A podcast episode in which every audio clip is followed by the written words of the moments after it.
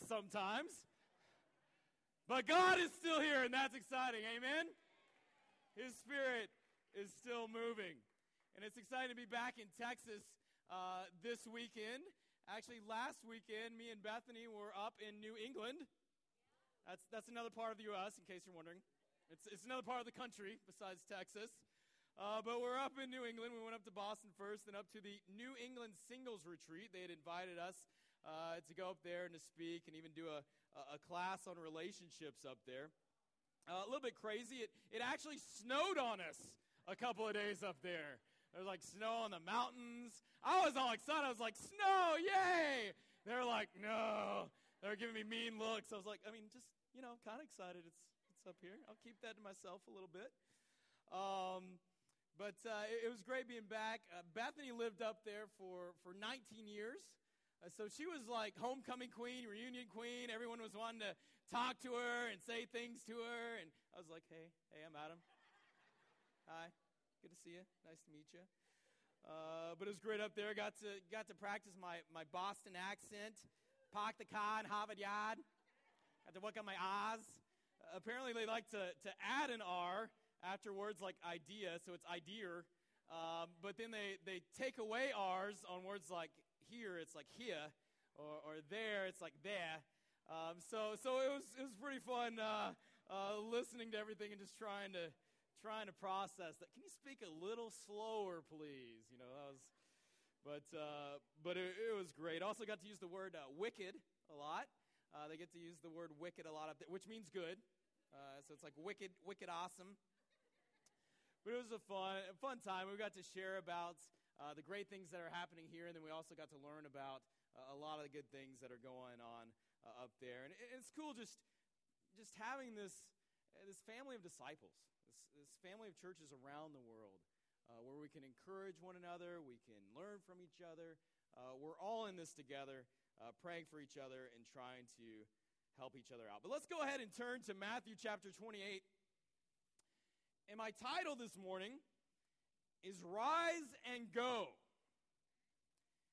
And my hope is to strengthen your resolve to, to go and be significant in the world around you, to proclaim God's word, which is something I know uh, we as a church have been talking about a lot this year, going and uh, proclaiming His word, uh, teaching, serving. Today we're going to be talking about proclaiming. In Matthew chapter 28, verse 1, it says, After the Sabbath, at dawn on the first day of the week, Mary Magdalene and the other Mary went to look at the tomb. There was a violent earthquake, for an angel of the Lord came down from heaven and, going to the tomb, rolled back the stone and, and sat on it. His appearance was like lightning, and his clothes were white as snow. The guards were so afraid of him that they shook and became like dead men. The angel said to the women, Do not be afraid, for I know that you are looking for Jesus who was crucified. He is not here, he has risen just as he said. Come and see the place where he lay. Then go quickly and tell his disciples, He has risen from the dead and is going ahead of you into Galilee. There you will see him. Now, I have told you.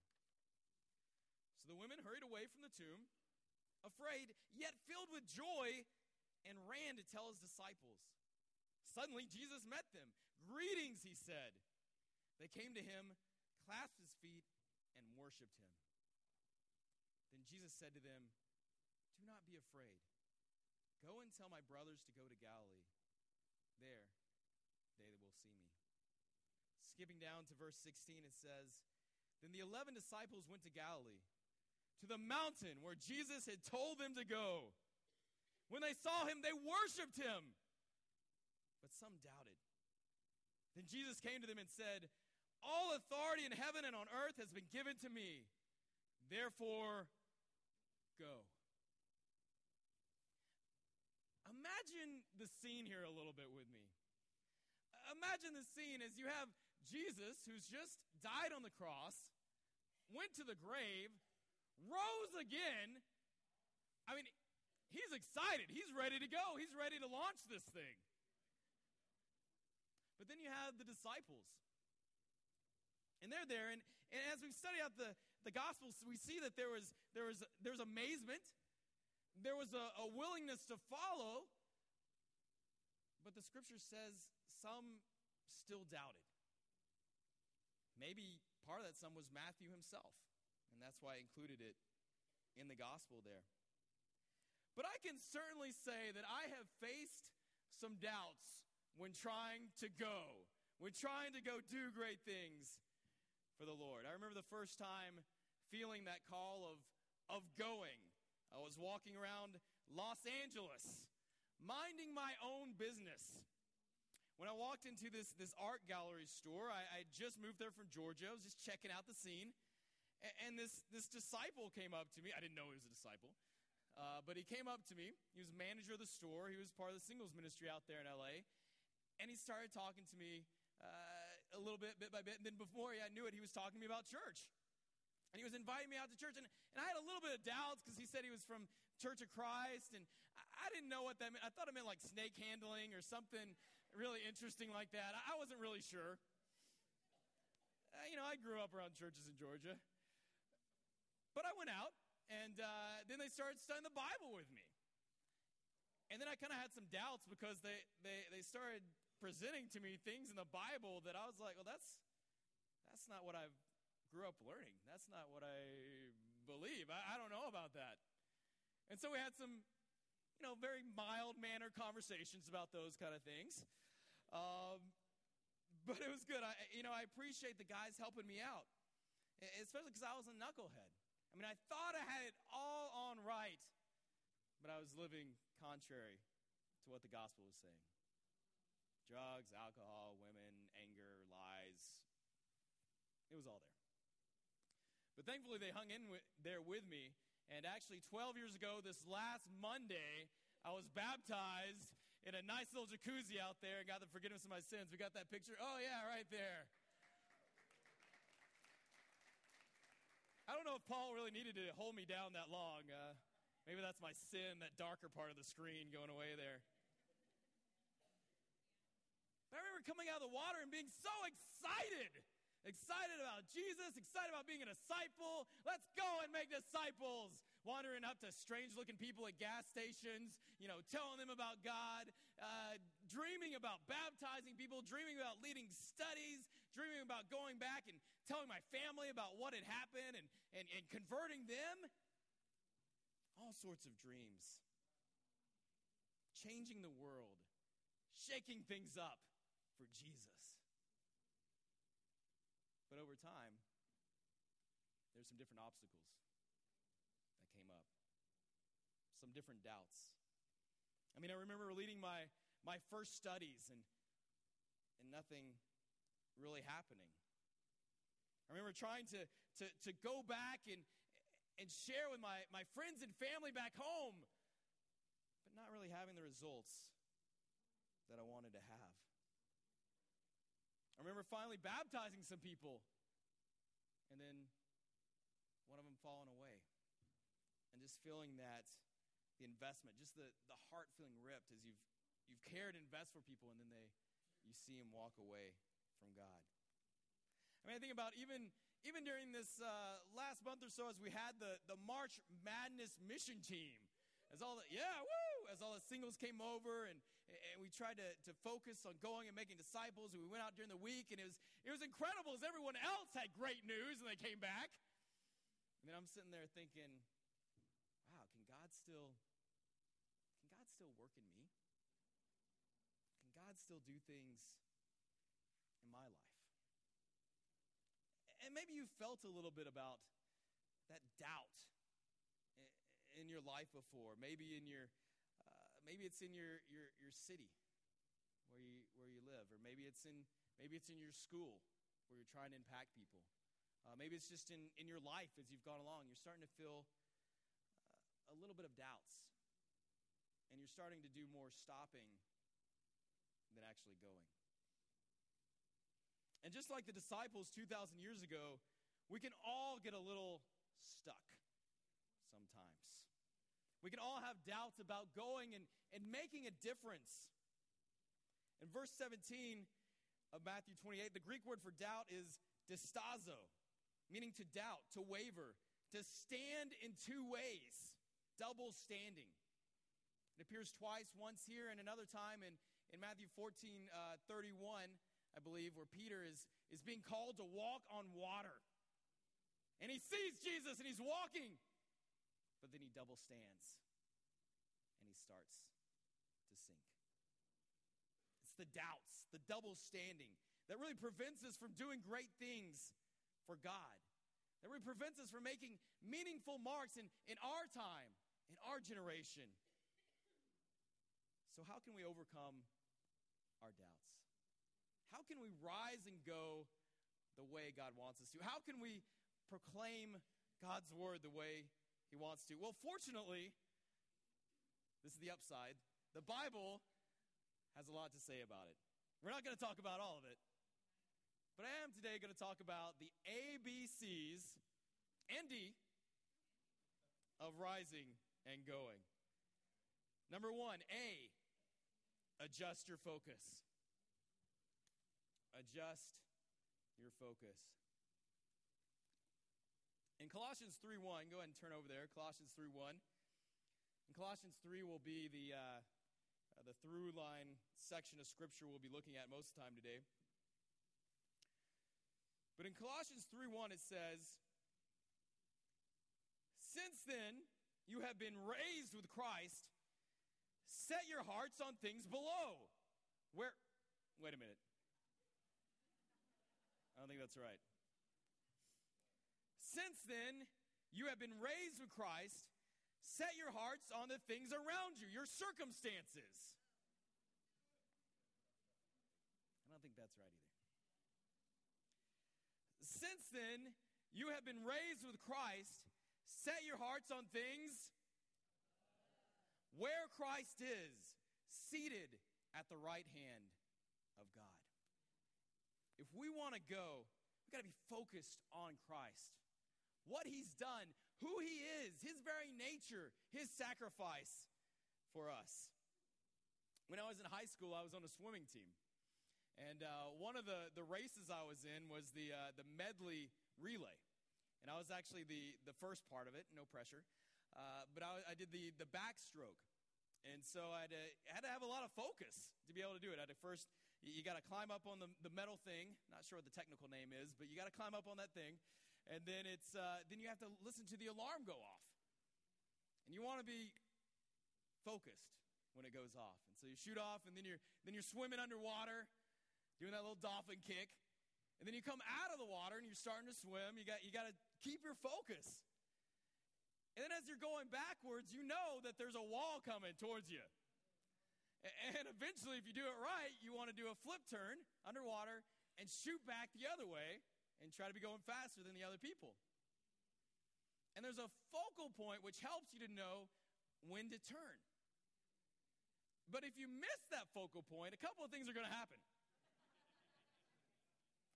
One of which, pretty obvious, ouch, yes, you're going to hit that wall. Smack. Not fun. The other one is you're going to turn too early. You're going to shoot your legs off, and then, not actually shoot them off, but, you know, kick them out. And you're going to miss that, you're going to miss the wall. And then you're just going to be floating in water while the other people are shooting right past you. Talk about awkward. And that's the same thing. If we're not focused on Christ, we're either going to be hitting some walls or the ground is going to go out from underneath us because we're not standing on the solid rock of Jesus Christ. In 2 Corinthians 5:14 it says for Christ's love compels us because we are convinced that one died for all and therefore all died. Us being motivated it, it's by the love of Christ. It's by God's love. That's what that's why we do what we do.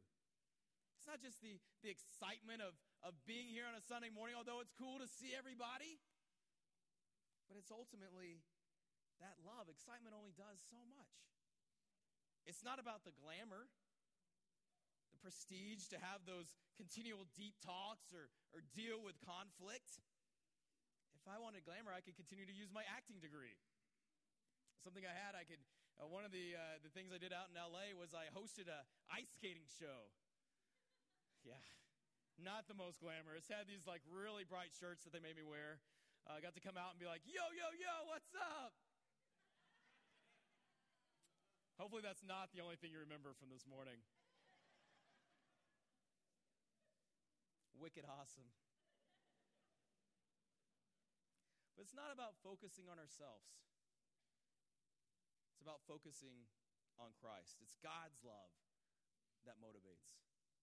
It's not the thrills, it's the love. Perfect love drives out all fear, as it says in 1 John 4:18. And if we're not adjusting to Christ and his love, we're going to live in the land of doubts. B. 2B. B. Bury your dead.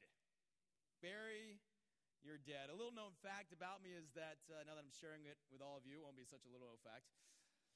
But my dad actually worked in a funeral home as I was growing up, and uh, which meant that then I had the chance to work in a funeral home occasionally as I was growing up.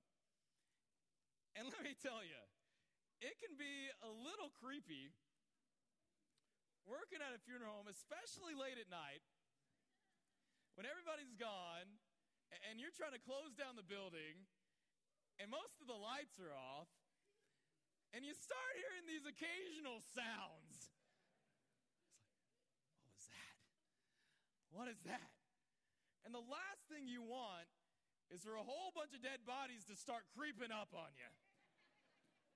You don't want the zombie apocalypse to happen in that moment. Or when you're driving a hearse. Like I was driving a hearse one time to a long thing, you know, and you got the, the body in the back.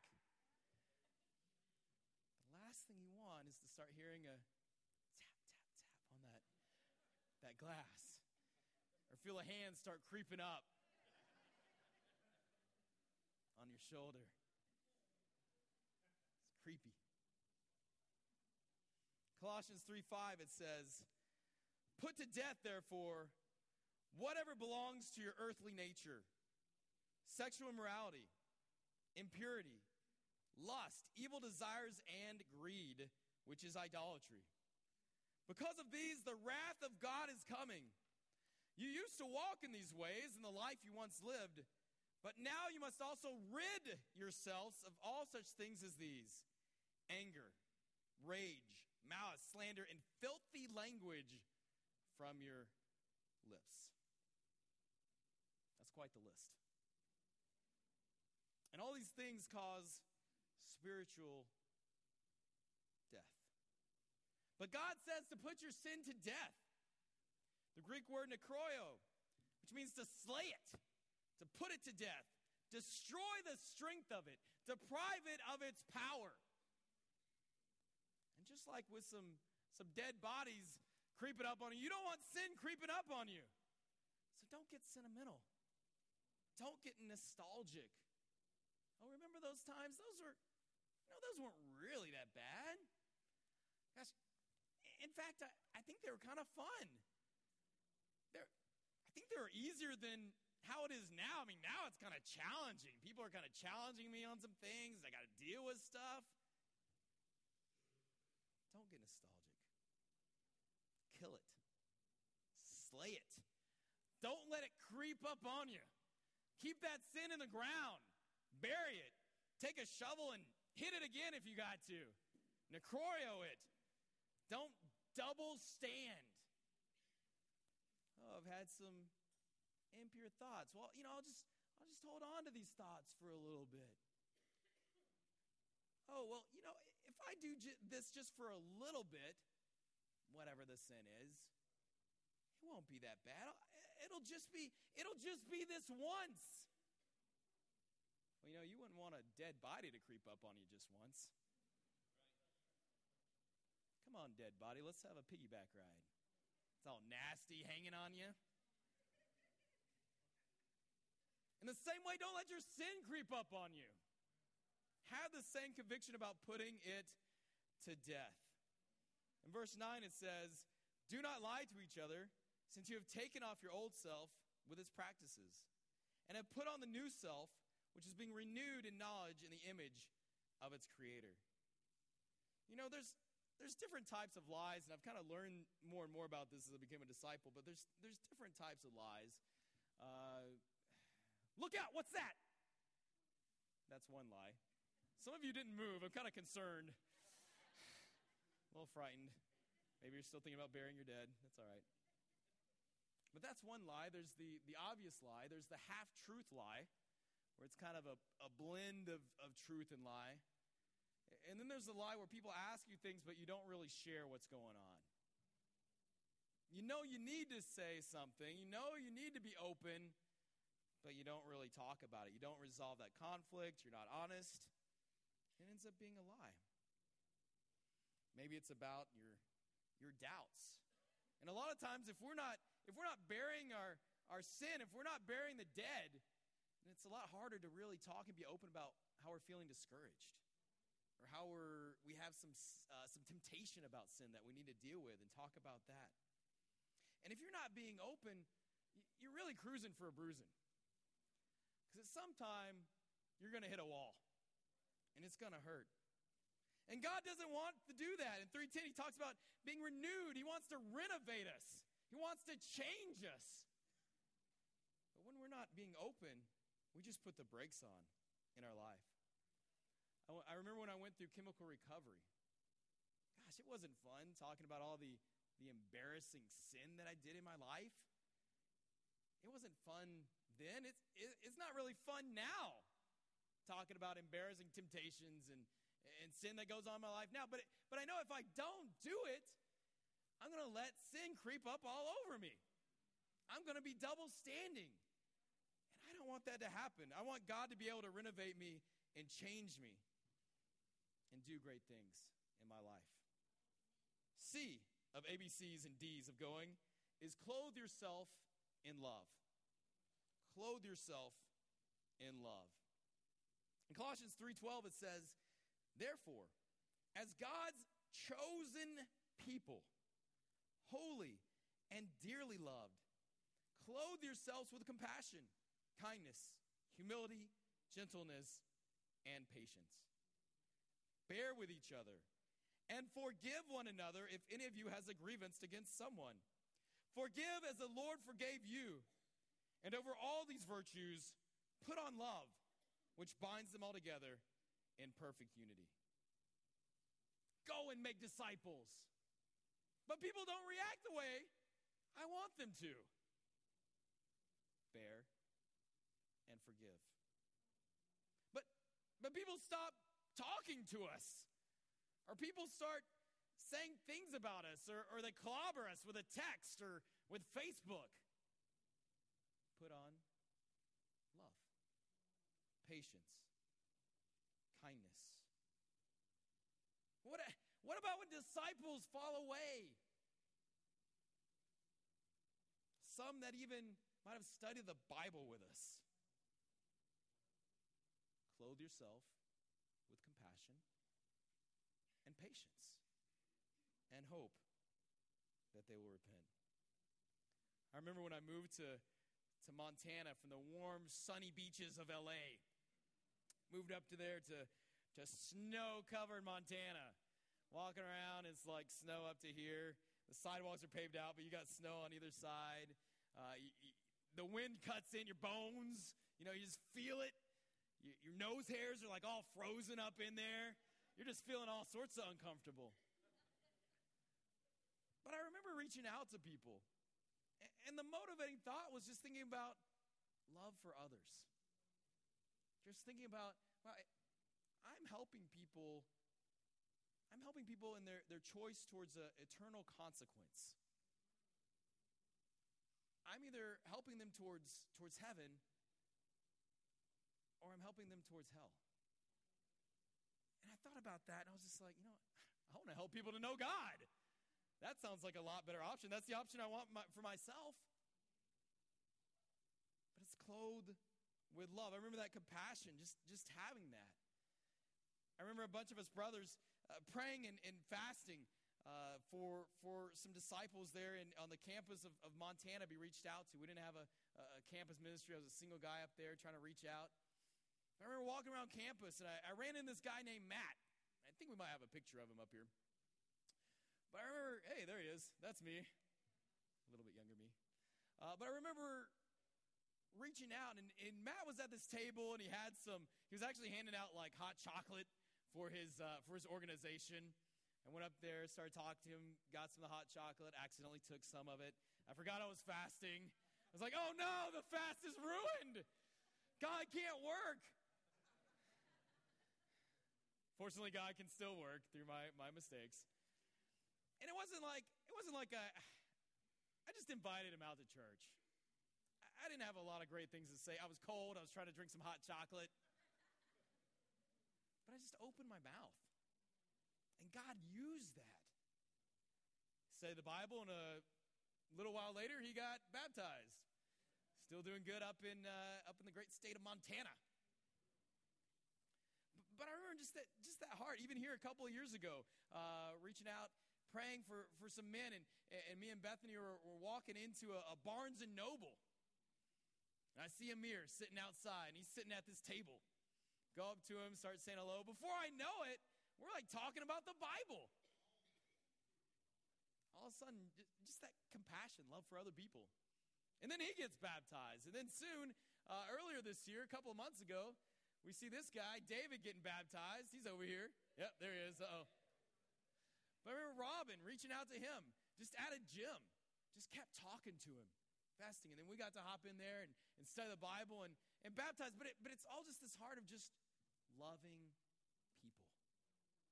That's all we got to do is just open our mouths, open our minds to the world around us. And, and God will use this. It's not like I have this, this sparkling, amazing personality. It's not like I've said the right things. It's just opening my mouth for God. Compassion. Seeing the world for how it is and, and wanting something better. And I know it's, it's tough to forgive, it, it's tough to love others, especially when they don't want to be loved that's not the call God has for us. He wants us to go. And if you're getting stuck, then it's time to put on the clothing of compassion, clothing of love in your life. Four, D, ABCs and D.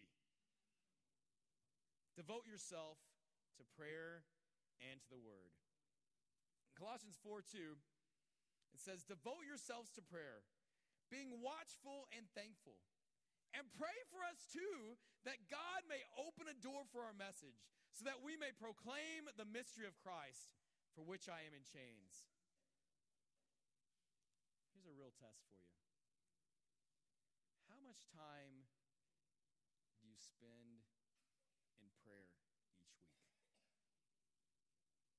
How much time do you spend? Is it each week? Is it, is it 20 minutes? Is it zero minutes? Is it an hour? Is it two hours? Three hours? I don't know. But how much time do you, do you spend in prayer? I don't know if you realize this, but when we have a, a lack of prayer to God, it actually reveals a, an arrogance about ourselves. It's arrogant to think that we can go through this life without relying on God, our Creator, without connecting with Him. It shows where our heart is at. But it's, it's amazing how, when we're humbled, our prayer life goes up, right? Like when we're driving around in a, a storm or think there's a tornado coming. Wow, we start praying a lot to God. Or it's tax season and we're thinking about our taxes. Woo, that prayer goes up. Or when we're studying for an exam we start connecting with God a lot more. Or maybe the NFL draft. We're trying to get our team to get the right player. Man, the prayer life goes up. I was in Montana coming back a trail, and there was a uh, there was a bear about uh, probably from from me to George. Imagine George is a bear over here. And I was coming back this trail, and uh, all of a sudden, uh, the bear known as George comes across uh, comes across the trail, so, of course, my first prayer is like, please, God, don't let it look at me. Please, God, don't let it look at me. Please, God, oh, it's looking at me. and then my prayer shot up even more. Please, God, don't let it come after me. Please, God, don't let it eat me. Please, God, let it keep going on its way. Thankfully, God answered that prayer, and I'm here still today. But the Bible says to be devoted to prayer. Not just when we're nervous, not just when we're afraid for our lives because there's a bear coming at us, but devoted, relying on God consistently, steadfastly, praying to God, being watchful and thankful, being aware of other situations and not just praying about our own situations and being self-centered about ourselves. In Colossians 3:16, scooting back to Colossians 3 in verse 16 it says, "Let the message of Christ dwell among you richly as you teach and admonish one another with all wisdom through psalms, hymns, and songs from the Spirit, singing to God with gratitude in your hearts. Are you devoted so much to the scriptures that they richly dwell within you? Richly, abundantly. Not just having like one scripture in your arsenal, like, oh, well, John 3.16. But abundantly dwelling. Are you hungry for the scriptures just like you are real food? Just like that food that's kind of left over at your house from some party or something, Bible talk, and you're hungry, it's late at night, you really don't want to go out or, or, or, or buy something because it's, it's late, but there's some kind of snack there that, that someone left, or maybe it was your roommate. Maybe they, maybe they left it and they don't really like it. And you're like, it's bad. Why don't you have it? And you're like, you try, you're like, no, that's bad. I don't want it. But it's late at night. You're looking through the cupboards. You're scanning. You're looking around. And that's all there is. So you close the door. You're like, no, I'll be all right. I can shake it off. I'm good. And then you start getting hungry again. Then you go back to the cupboard and you open it up. Like anything's going to change, but you still keep looking for something. Like, nope, there it is again. Like, no, I'm, I'm good. I'm good. Well, maybe I could eat just a little bit. Kind of open up and like snack. It's like this this granola that Bethany bought me the other day. Oh man, it tasted really bad. But but I but I got it and I was just like, mm, that's bad. I don't want that.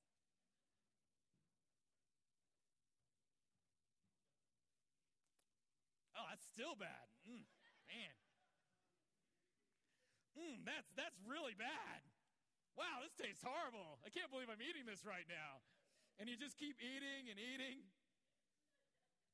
That's the same way we should go after God's word. Even when it doesn't feel good, even when it doesn't taste good, because it's challenging us, it's cutting us, it's motivating us to be, to be more than we, we thought we could be even when someone is sharing scriptures with us that we might not like to hear in that moment. We still should have that hunger for the word to let it to let it dwell within us. Be addicted to it. Go after it. Keep reading it. See God's victories in the in the Bible in the past to realize that God is still working in our lives today. The scriptures in the, the past are written to encourage us and to teach us. And if we're not being encouraged by the scriptures, then we're not being encouraged. But truly realize that, that God's word is, is not dead, that Jesus is not dead. He, he, he rose from the dead, He's alive. And He wants us to keep going and to go and make a difference in this world. Let's wrap up by looking back at Matthew 28. Matthew 28, verse 18. Matthew 28, verse 18. It said, Then Jesus came to them and said, All authority in heaven and on earth has been given to me.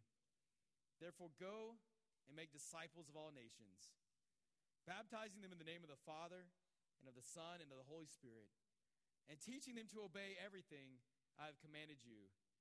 And surely I am with you always to the very end of the age. one last set of scriptures. Matthew 1, we'll, th- we'll show it up here.